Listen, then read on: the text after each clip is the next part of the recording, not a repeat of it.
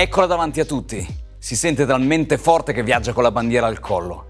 Finale in grande crescita per la medaglia olimpica. È lei, la campionessa italiana che viaggia verso la medaglia d'oro alle Olimpiadi. 20 km di marcia, la prima italiana.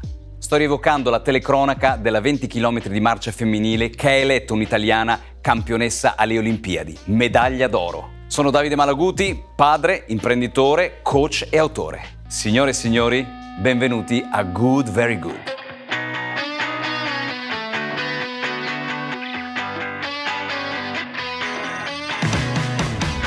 Ciao a tutti, qui è il dottor Davide Malaguti, padre, imprenditore, coach e autore. Ho realizzato i miei sogni grazie a una formula che ho messo a punto negli anni. Speed, sì, come velocità in inglese.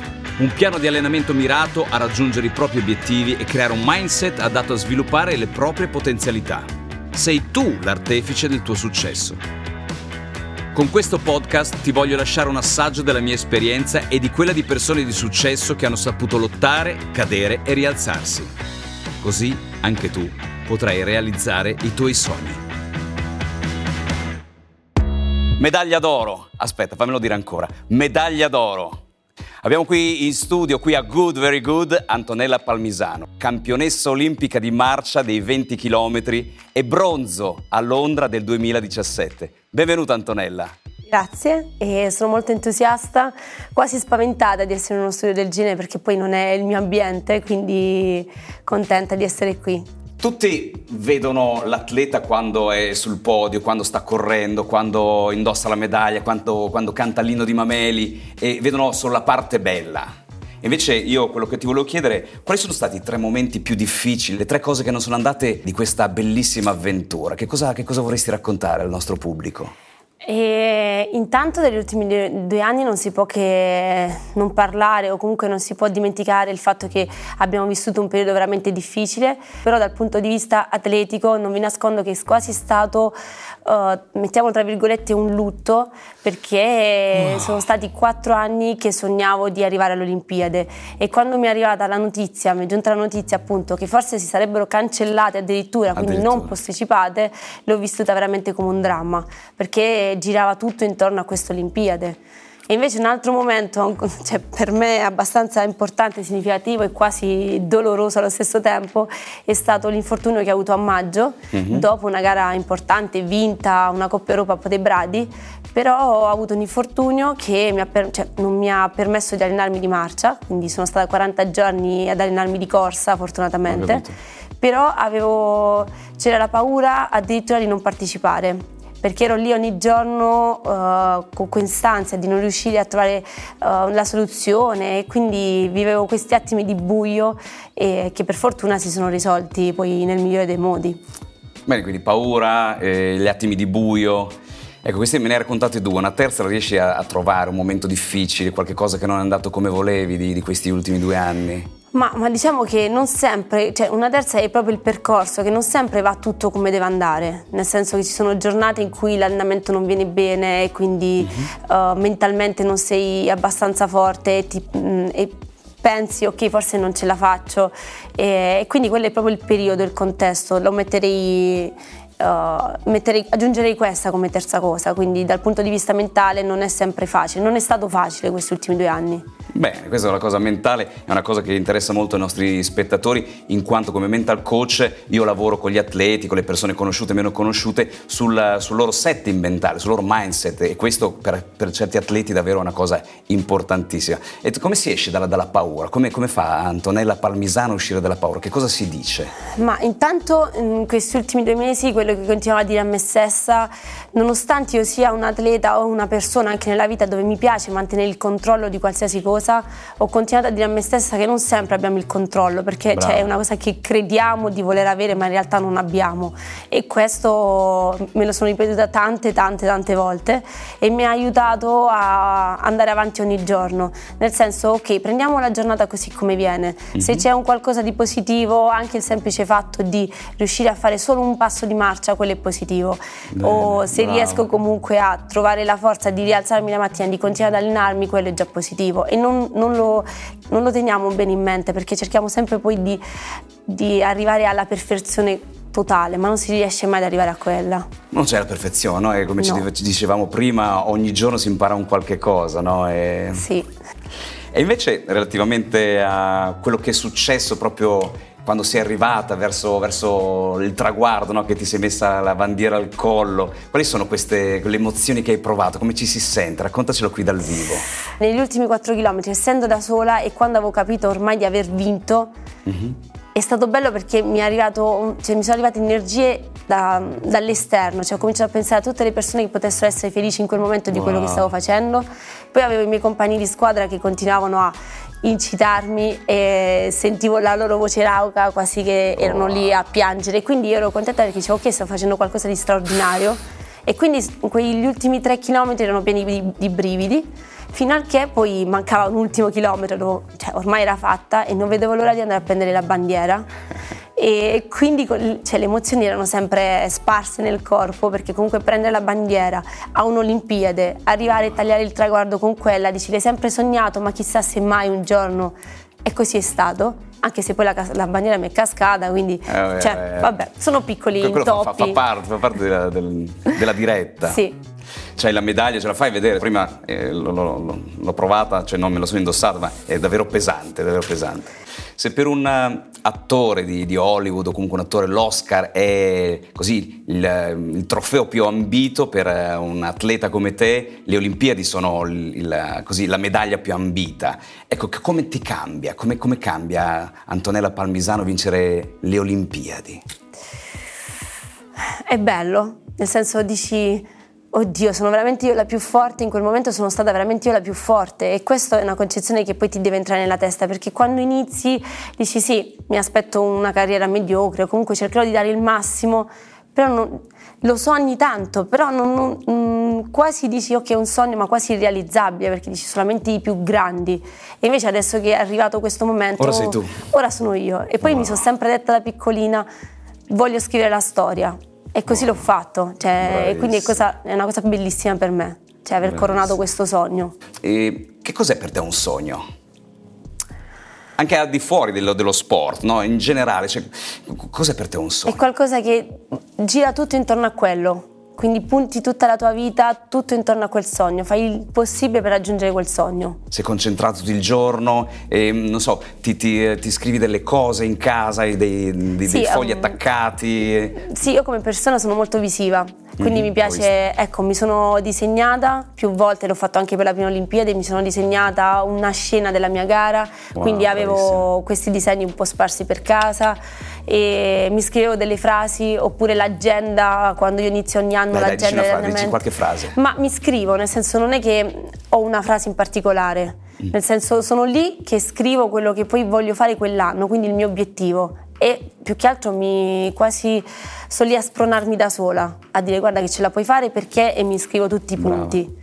Quindi ti e poi la frase che ho sempre detto è che in questo ci siamo sempre detti io e il mio fisioterapista, perché pure nell'ambiente di un fisioterapista, nel senso vai lì per la seduta, ma in realtà poi diventa quasi una seduta psicologica. psicologica sì, sì, certo. e, e, ci porta avanti questa frase, e se puoi sognarlo puoi farlo, della Walt Disney. Quindi... Di Walt Disney, sì, sì, sì. E invece andiamo all'opposto, cos'è per te un limite? Allora, il limite io ho sempre pensato che solo se noi ci mettiamo dei limiti, allora facciamo in modo mm-hmm. che esiste. Esatto. E, um, quindi ho sempre pensato, ma da sempre, cioè veramente da piccolina, e, e di non mettermi limiti. Nel senso, perché cioè, dove, chi ci dice dove arriva la, il nostro limite? Non lo sappiamo, quindi più miglioriamo, più facciamo in modo di migliorarci, di allenarci, poi anche in un contesto come la vita, e più andiamo avanti. E invece la motivazione, che, che, cosa, che cosa, ti motivano? Io per esempio quando, quando, nuoto, quando corro, quando vado in bici, io ho i miei figli in testa e quindi mm, metto i loro nomi, poi, poi dico nuota, nuota, nuota, corri, corri, corri. Tu come, come fai a motivarti? Volevo che rimanessi iscritta da qualche parte importante. Cioè volevo diventare qualcuno, anche il semplice fatto di essermi andata da casa a 21 anni, 22 anni, uh-huh. perché ho sempre detto sì, la realtà del paesino mi ha dato tanto, ma adesso devo migliorarmi, devo andare oltre e quindi per farlo ho bisogno di nuove, nuove visioni, nuove prospettive, nuovi obiettivi e quindi la mia motivazione sta lì, migliorarmi sempre. Bene. Ecco, proprio sul miglioramento io ho scritto una cosa relativamente all'esperienza, in quanto io ritengo che l'esperienza ci debba servire per migliorare i nostri risultati eh, in un tempo minore o migliorare i risultati tenendo lo stesso tempo. Per esempio, tu hai fatto la, questa marcia in un'ora 29 minuti e 12 secondi e mi hai detto prima che non è neanche il risultato migliore che esista al mondo e probabilmente quando hai iniziato tu il primo, il primo record che hai fatto te lo ricordi eh, quant'era? A ricordarne uno, oddio, forse 3 km su pista o i 10 km su pista, ce ne ho fatti svariati. Però eh, non penso che devo limitarmi ecco, ad un record, nel senso questa gara è vero, volevo fare anche il record, il record italiano almeno, che sarebbe stato comunque un'ora 26 e 12, però non mi sono focalizzata su quello, nel senso se l'importante per vincere era andare più piano, ma l'importante era portarsi a casa il risultato finale, non sì, ci sì. importa dei record. Meglio il risultato finale. Sì, certo. anche perché i record sono fatti per essere battuti, quindi pure se l'avessi fatto, poi uno dopo di me, cioè, lasciamolo lì. Sì. E, ehm, ultima domanda, l'ultima domanda riguarda la strategia, no? che fa parte di quella che è la metodologia che ho chiamato SPEED, dove lei si sta per strategia. Qual è la tua strategia di gara, la strategia della campionessa olimpica Antonella Palmisano? Svelaci qualche cosa senza svelarci troppo, naturalmente. No, allora vi dico solo che quando sono arrivata dal mio attuale allenatore ha provato a darmi una strategia quindi ho detto proviamo a fare questo genere di, ga- di gara sì. e il risultato finale è stato che mi sono ritirata. Quindi di lì lui ha capito, ma anch'io ho capito che non riesco a mettermi delle strategie. Mm-hmm. Nel senso, sono lì che studio la gara, sì. non è che parto in quarta e faccio una gara ecco, non usando la testa. Quindi mh, mm, l'esperienza in questo fa molto perché bisogna anche essere razionali, capire che tipo di contesto e gara si sta svolgendo mm-hmm, in quel certo, momento. Certo. Però dal punto di vista delle strategie, lui mi ha pure detto prima della gara, guarda che cioè, per me sei come una farfalla, ti devo lasciare libera cioè, e, e, mi ha detto non ti dico nient'altro, eravamo sul pullman che stavamo andando sul percorso gara, non ti dico nient'altro perché so che poi fa, posso fare danni e so che tu in gara poi ti trasformi e sei libera di fare quello che vuoi e so che, che saprai usare anche l'esperienza. E così è stato. Infatti cioè, io di strategie non ne voglio neanche sentire parlare perché non mi ha mai portato bene. Chiaro. E questo qui è un, qualche cosa che un allenatore deve sempre tenere in considerazione, la persona con la quale si confronta. Perché sono persone invece che hanno bisogno di strategie, punti fermi, punti fissi, punti di riferimento, altrimenti perdono le loro coordinate e sbagliano un qualche cosa. Poi magari vanno fortissimo anche questi. Sì, ma infatti dipende poi dal tipo di persona e che atleta sei e in questo deve essere bravo anche l'allenatore a capire chi ha di fronte per saperlo gestire. Feeling totale.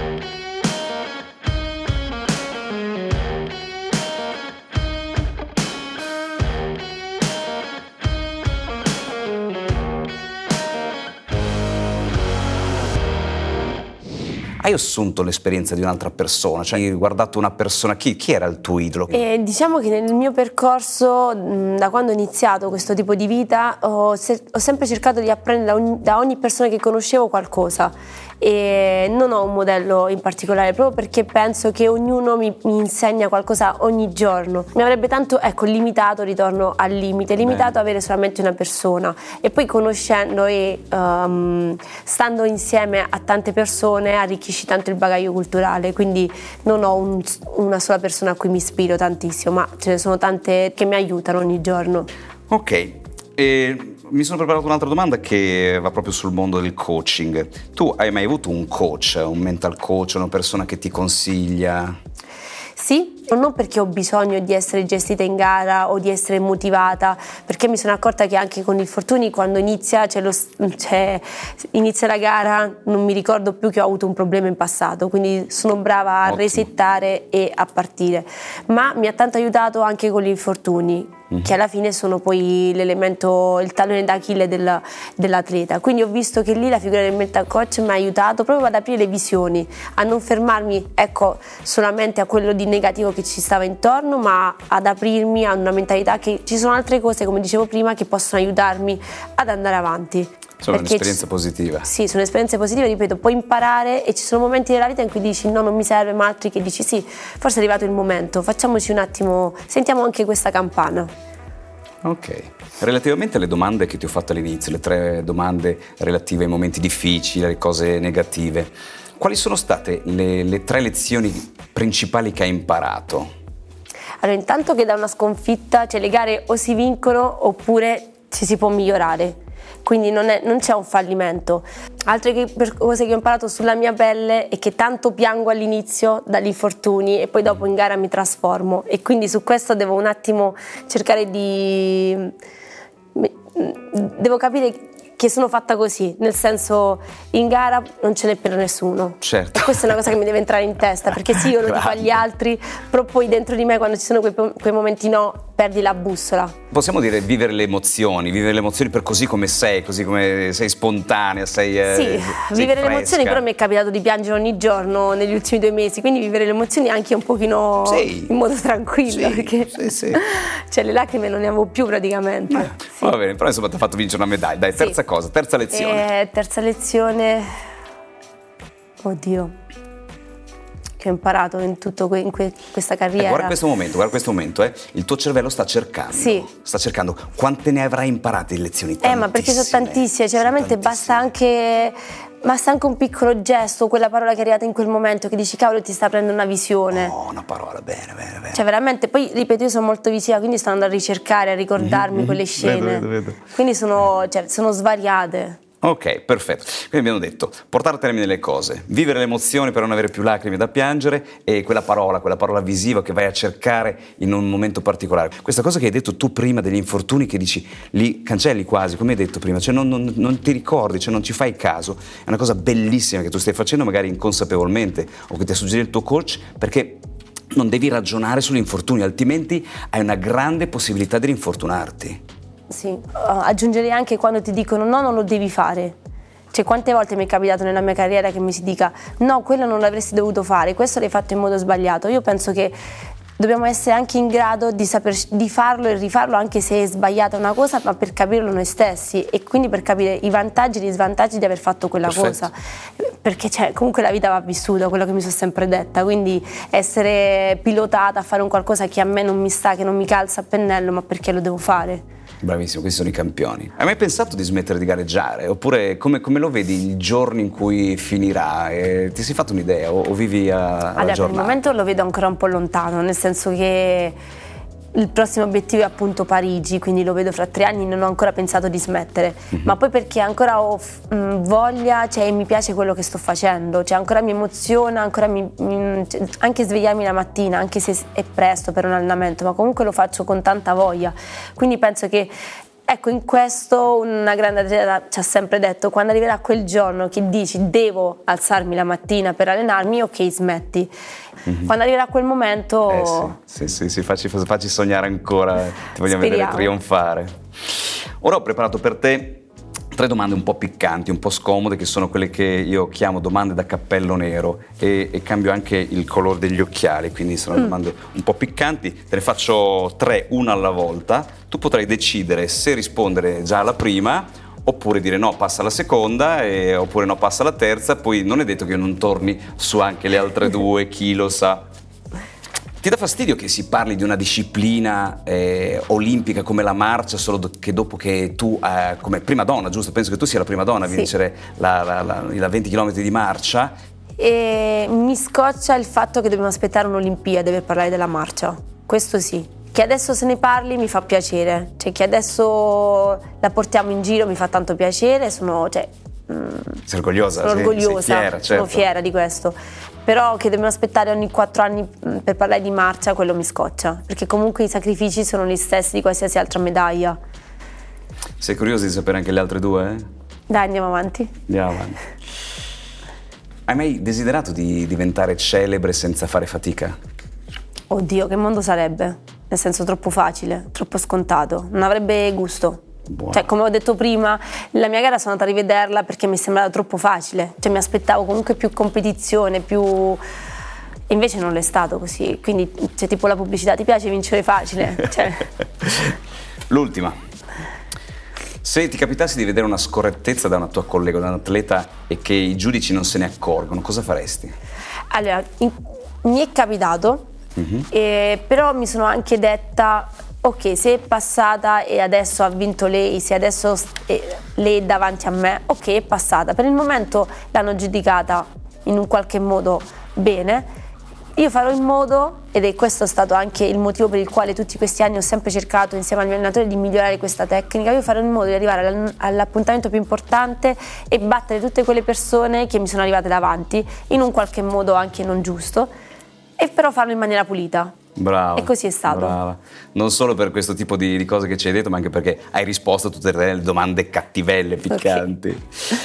Bene, allora dismetto il cappello da domande piccanti e ti chiedo che cosa c'è nel futuro di Antonella Palmisano? Qual è il tuo sogno? Di fare in modo che la marcia si conosca e, e quello che è il mio progetto è, è un po' andare in, in, giro in tutta Italia e fare quasi una dimostrazione della marcia, portarla un po' in tante mm-hmm. scuole e appunto avere più bambini possibili al campo che dicano voglio fare la marcia, però so che per arrivare a quello step devo anche mettermi io in prima linea per poterlo fare e quindi perché no iniziare ecco, in marcia con Antonella non sarebbe male. Bella in marcia con Antonella, sì. bellissimo. E tu, tu, hai visto il film Forrest Gump? Sì. Eh? sì. Dove dice che nella vita è come una scatola di cioccolatini, non sai mai quello che ti, che ti capita. Ecco, dentro un cioccolatino qui c'è una domanda Prendi il rosa perché mi piace, sperando Prendi che... il rosa, vediamo, vediamo che cosa c'è.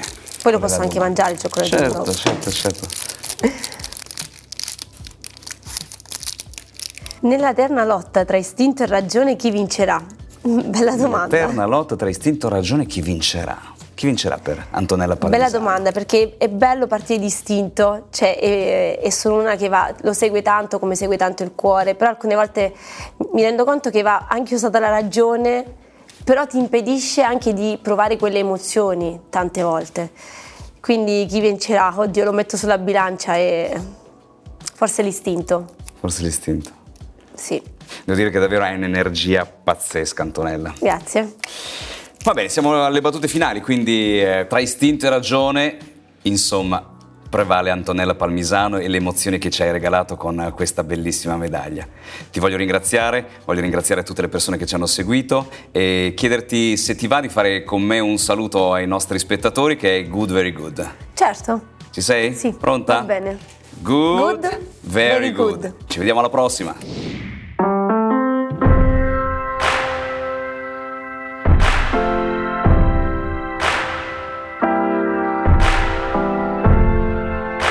Appena intervistato Antonella Palmisano, medaglia d'oro alle Olimpiadi di Tokyo nella marcia, 20 km. Che cosa abbiamo imparato oggi da Antonella? Che devi avere una visualizzazione verso l'obiettivo, che non ti devi mai fermare, mai mollare. Ecco, questa è la costanza, la determinazione di una persona che nel tempo è riuscita a costruire un capolavoro. Antonella Palmisano è davvero nei cuori di tutti noi italiani e le facciamo un augurio, quello che alla prossima Olimpiade possa bissare il suo successo. Qui da Davide Mala Malaguti è tutto. Good, very good. Ci vediamo alla prossima.